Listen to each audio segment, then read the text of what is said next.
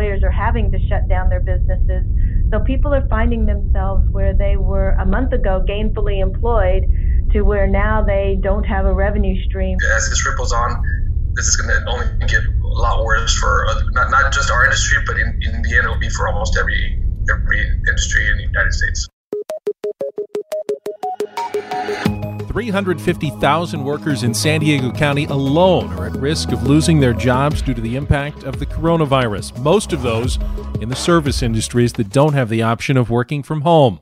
Welcome to our ABC 10 News Coronavirus Impact Podcast. I'm Ben Higgins, and we're looking at the different ways the ongoing pandemic is having an effect on our community. In just a moment, we'll chat with the CEO of United Way San Diego. First, though, a look at some of the top coronavirus headlines for Tuesday, March 24th. Health officials are warning we haven't seen the worst of the coronavirus in San Diego yet. A patient in their 70s became the second local person to die from viral complications today. County officials also said there are two new cases diagnosed in infants. There are now 242 confirmed positive cases of COVID 19 in San Diego. President Trump set a target date of Easter, April 12th, for getting many Americans out of the house and back onto the job. Many health experts are saying that's far too early and not enough time to slow the tide of positive cases of coronavirus and flatten the curve. County officials are in agreement with those health experts. Uh, the reality is, at this point, we still don't yet know uh, how long we will continue on a trajectory uh, or how severe the impacts will be on our healthcare system. And so there's nothing to indicate a change in posture uh, here in San Diego County uh, anytime in the immediate future. That was County Supervisor Nathan Fletcher. The president did add that he'll only order the go ahead to resume business as usual if medical experts say it's okay. Three sailors aboard the aircraft carrier USS Roosevelt have tested positive for the coronavirus. The San Diego based warship was docked in Vietnam earlier this month when new cases of the virus were discovered in the country. The sailors who tested positive, as well as individuals they had contact with, have been quarantined. This marks the first time the coronavirus has been detected aboard a deployed warship. Local scientists continue working toward treatments or even a vaccine for the coronavirus. Joining us today is 10 News reporter Rachel Bianco, who talked to Scripps researchers at UCSD today. Now, Rachel, why are they looking for patients who may have already had and recovered from the COVID 19 virus?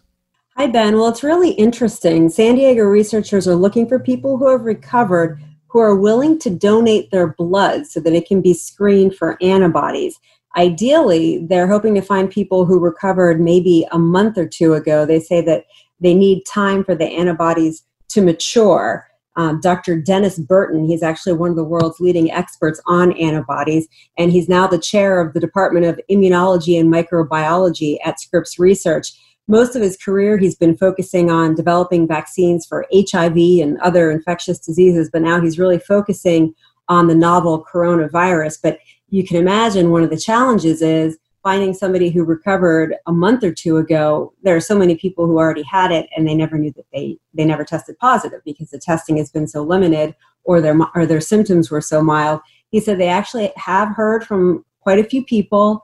These were not people though who actually were diagnosed. They just think that they had it. So they are going to take their samples and, and see what they can find. But ideally they're really getting the word out that um, if you tested positive and you recovered for about a month or two, they would really like to hear from you. Now, no one's trying to sell any false hope here. Whatever comes from this, it's not going to be an immediate cure. No, not at all. They, I mean, anything like this is a long way off. He said that what happens that there are two steps. Once they they get the blood samples, they'll screen for the antibodies, and then they clone them and put them in test tubes and basically see how well they do against the virus. And then they partner with um, a pharmaceutical company to basically produce this in larger quantities. And that's a very long, complicated process, as you can imagine, you know, possibly a year to 18 months out. But uh, Scripps is doing this along with uh, UCSD School of Medicine. Other institutes around the country are, are doing the same. And uh, again, they, they said they really don't need that many people to participate. But if anybody is interested, um, they should contact the UCSD School of Medicine. Well, the science goes right over my head, but it's exciting that this kind of research is, is going on right now, uh, right here on our backyard. Rachel, uh, thanks for giving us an overview of your story today. Appreciate it. Absolutely. Take care. Even closing San Diego's beaches didn't stop everyone from getting into the water and stretching on the sand today. Surfers were still spotted off the coastline, and officers were busy educating violators about the new policies to slow the spread of coronavirus. So far, cops are just giving out warnings, but the offenders could be subject to a $1,000 fine. City of Coronado is being a little more chill about the whole thing. Mayor Richard Bailey issued a statement saying the city has closed parking lots, fire rings, and volleyball courts to discourage crowds. However, Bailey also says, quote, the vast majority of beachgoers are exercising social distancing while they walk and relax on the beach. We will continue to monitor the situation and make policy decisions that are in compliance with the state's orders and public's interest. People living in San Diego County won't be evicted from their homes if they can't pay rent due to the economic impact of the coronavirus. County commissioners approved a resolution calling for a moratorium on evictions through May 31st. If you do miss a payment, you'll be required to make it up to your landlord at a later time. In addition to the strain the virus is placing on all of us, many people in San Diego are facing the added stress of income insecurity due to a rapidly changing job market. And joining me today on our Coronavirus Impact podcast is the CEO of the United Way of San Diego County, Nancy Sasaki. Nancy, I'm sure you're on the front lines of, of trying to get a lot of people help right now, so we really appreciate your time today. It has been a crazy situation and definitely one that we're proud to be a part of, as well as um, proud to be a part of the partners, um, especially with San Diego Gas and Electric and setting up the Worker Assistance Initiative. Well, first of all, tell me exactly what is the San Diego Worker uh, Assistance Initiative? Kind of explain the program for me. Absolutely. What we recognized was that very immediately there were many of the low wage workers who were laid off by their employers or they were had their hours cut significantly through no fault of their own and certainly many times and now in this situation employers are having to shut down their businesses. So people are finding themselves where they were a month ago gainfully employed to where now they don't have a revenue stream that they can see coming in in any time in the near future. So we set up the Worker Assistance Fund in partnership with the San Diego Foundation and San Diego Gas and Electric because San Diego Gas and Electric put some funds into the foundation but designated um, about 250,000 of those dollars to come to the Worker Assistance Initiative. What we've found is that we now, as of 215 today, we've had 3,032 applications in with a total request of $4.3 million. So there's a lot of need out there. People are really seeing that, um, that, you know, as we get to the end of the month, that this is really an important time for them to try to get these kinds of finances in order. Nancy, if someone thinks that they might need help paying rent or paying utilities, uh, what's the way they go about asking? The best way is to go online at uwsd.org slash COVID-19. No hyphen, just COVID-19. And they'll see the application there that they can complete and submit. And we will be reviewing those as they come in and as we also get funds in. What's exciting is that because of our partnership with SDG&E, we have funds in hand to begin starting paying for those um, utility bills for gas and electric, and we'll be able to process those more quickly. We are still fundraising for monies that can help with rent and mortgage. I'd imagine that a lot of people, especially in a time like this, find themselves in a situation where they can't pay their bills, maybe for the first time ever. Everyone's gone through down periods, maybe hours were reduced during a recession, but especially in the hospitality industry, maybe they had three jobs and now all of them are gone and they don't, they feel like that doesn't apply to me. Do you see that um, maybe stubbornness sometimes from people who don't want to ask for help? Well, you know, I think that that is always a, a, factor for people, even in other situations and not in a crisis situation like we find ourselves in today. However, we do want to be there for people as they recognize that this support will help them not only stay in their homes, but also not have to access the social services system, and ultimately, at the end of the day, um, not end up in the homeless system as well. Now, who um, who exactly is eligible? What what qualifies you to um, get assistance? How do you decide between those, as you said, over three thousand applications you've received? Yes, uh, we we do have an income requirement. Um, so we do based on what the people are reporting to us is that was their wages uh, prior to uh, being laid off as of March the 1st. Um, so we do have an income requirement. We are looking at also the family size. That would also come into a factor in terms of how much you receive. So we are trying to be measured about how we are getting funds out, but also wanting to be able to support everyone. With regard to the gas and electric bill, so far we have enough funds in to cover the request um, in total. So we, we feel really good about that.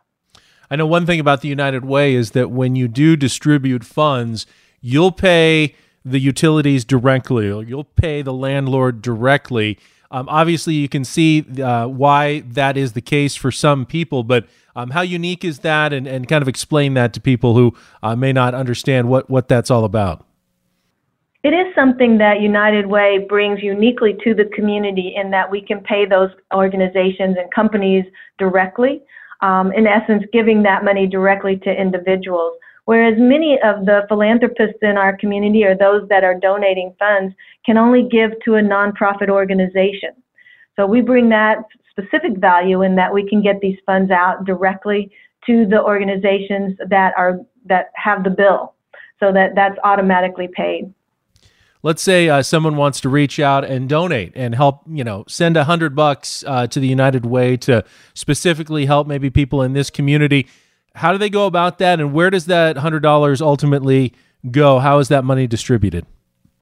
Yes, definitely. Thank you. We are accepting donations into the Worker Assistance Initiative. You can go to uwsd.org slash donate slash COVID-19.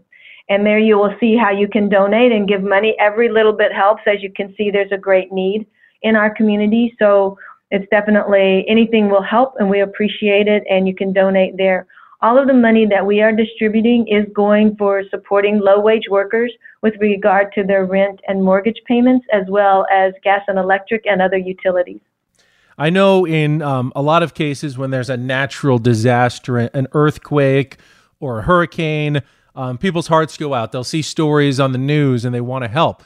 In this case, with the coronavirus, everyone's being impacted. Have you noticed uh, are people donating more? Are they donating less because they're worried about their own circumstances? What what's kind of been the effect of the coronavirus on on donations and, and the ability for people to help right now? You know, that's something that's so awesome about the San Diego community. We are seeing donations coming in. What we've seen is that many of the donations are going to the San Diego Foundation, and the foundation is going to focus on food. So we are trying to encourage people to also give to the Worker Assistance Initiative because this one is going for the rent and utilities and other bills that people are going to be facing. And we believe that as we get towards the end of March, we'll begin to see even greater uptick in that as people realize that they are not able to get back to work quickly enough to pay that rent or that mortgage or even their utility bills. Well, it's uh, it's certainly a crazy time. Some estimates say up to 350,000 workers could be out of a job here in San Diego. That's a lot of people who could require the assistance of the United Way. Uh, Nancy Sasaki, really appreciate you spending a few minutes with us explaining how people can either help or they can get help from the United Way during these trying times. Thank you so much. Thank you. Finally, it's my goal to wrap up our podcast with a little good news, even if it may seem hard to come by. Today, we invite you to check out a new section on our website, 10news.com. It's called We're Open San Diego. It's a list of businesses, stores, and restaurants that are still operating in the county while maintaining social distancing and taking precautions to protect their employees and the public. It's a good way to get the word out right on our homepage, and you can help us add to the list by submitting more businesses that are still serving the community during this trying time. Each day, look to 10news.com and our social media channels for new coronavirus impact podcasts, and make sure to download the 10 News app for all of today's important stories, along with reports you'll only see on 10 News. As always, it's available to download for free at the App Store. That'll do it for today. I'm Ben Higgins, and remember, we're all in this together.